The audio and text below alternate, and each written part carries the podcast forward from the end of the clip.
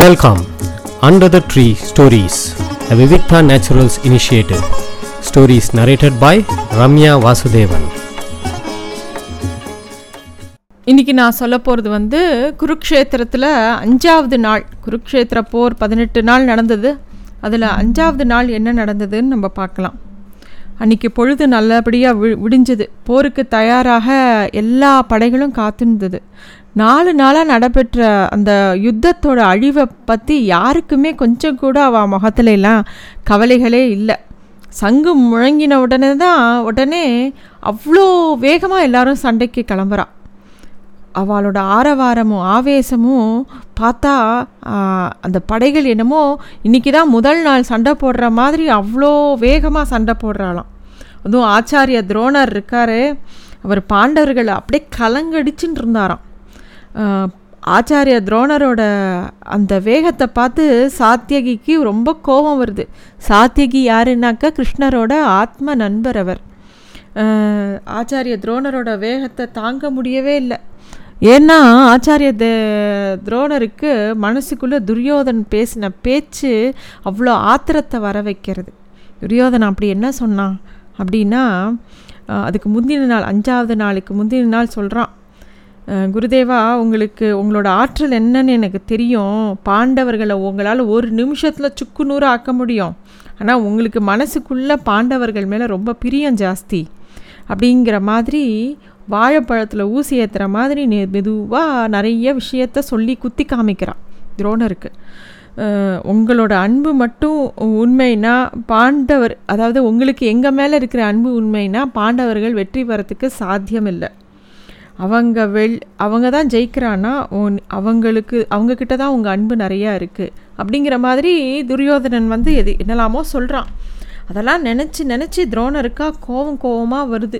அந்த ஆத்திரத்தை பூரா அவர் வந்து தன்னோட சண்டையில் காமிக்கிறார். துரியோதனனும் இதை தான் எதிர்பார்த்தான் ஆச்சாரியனோட அப்படி கோவத்தை பார்த்து பாண்டவர் பட அப்படியே கதிகலங்கி போச்சு. போர்க்களம் முழுக்க ஒரே ஆயுதம் வில்லு கதை வாய் கேடயம் எல்லாம் செதறி கிடக்கு. அங்கங்கே மனுஷா செத்து கிடக்கா யானை குதிரை எல்லா எல்லா படை வீரர்கள் எல்லாரும் அப்படியே செத்து கிடக்கா. அந்த போர்க்களத்தை பார்க்குறதே பயங்கரமாக இருக்குது இது எல்லாத்தையும் சஞ்சயன் வந்து திருதராஷ்டிரன்கிட்ட அப்படியே விளக்கி சொல்லின்னு இருக்கான் சாத்தியகி கோப ரொம்ப கோபத்தோட துரோணரை போய் தாக்குறார். ஆனால் சாத்தியகியை விட துரோணர் ரொம்ப வலிமை வாய்ந்தவர். அவர் வந்து இன்னும் அவரை விட பராக்கிரமசாலி. பீமன் பார்த்துடுறான். சாத்தியகி தனியாக போய் தேவையில்லாமல் மாட்டிக்கிறா துரோணர்கிட்டன்னு சொல்லிட்டு பீஷ்மர் துரோணர் சல்யன் மூவரும் சேர்ந்து பூ பீமனை எதிர்கொள்கிறா அப்போ வந்து அபிமன்யுவும் திரௌபதியோட ந மித்த புத்திரர்கள்லாம் இருக்கா இல்லையா? அவளும் வந்து பீமனுக்கு உறுதுணையாக சாத்தியக்கு உறுதுணையாக வந்து சண்டை போடுறான் அப்போ பார்த்து அந்த இடத்துக்கு சிகண்டி வரான். சிகண்டி வந்த உடனே பீஷ்மர் அந்த இடத்த விட்டு விலகி போயிடுறார். உடனே துரோணரோட வில் வந்து சிகண்டியை நோக்கி ஃபோக்கஸ் பண்ண ஆரம்பிச்சிடுறார் துரோணர். இந்த மாதிரி போயின்ட்டுருக்கு பிதாமகரும் ரொம்ப வேகமாக இயங்குறார். பாண்டவர்கள் எல்லாரையுமே சமாளிக்கிறார் அவர். அவரோட ஆற்றலை மதிப்பிடுறதுங்கிறது ரொம்ப சுலபம் கிடையாது. சாத்தியகி வந்து சாத்தியகியோட தே தேர்ப்பாகனை வீழ்த்துறார். அதை பார்த்த விராட மன்னன் ரொம்ப கோபத்தோட பிதாமகரை அப்படியே எதிர்க்கிறான்.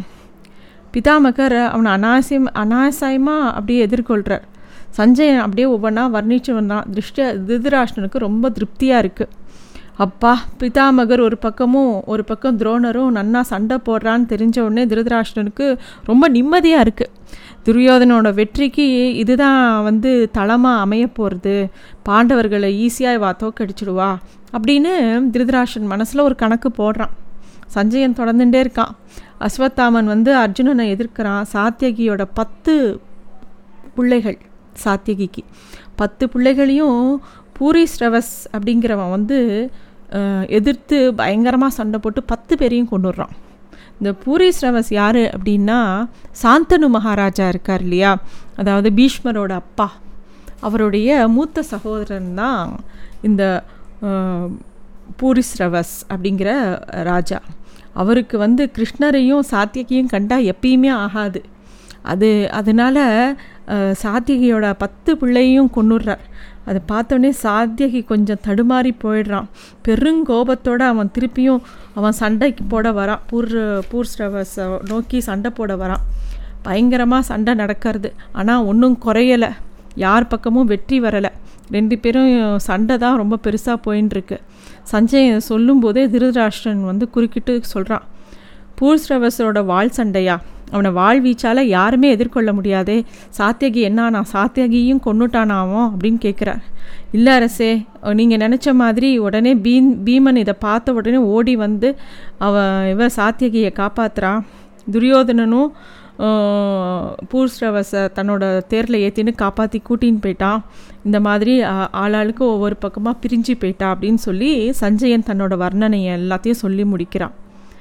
அன்னியோட அந்த அஞ்சாவது நாள் க குருக்ஷேத்திரத்தில் போர் முடியறது.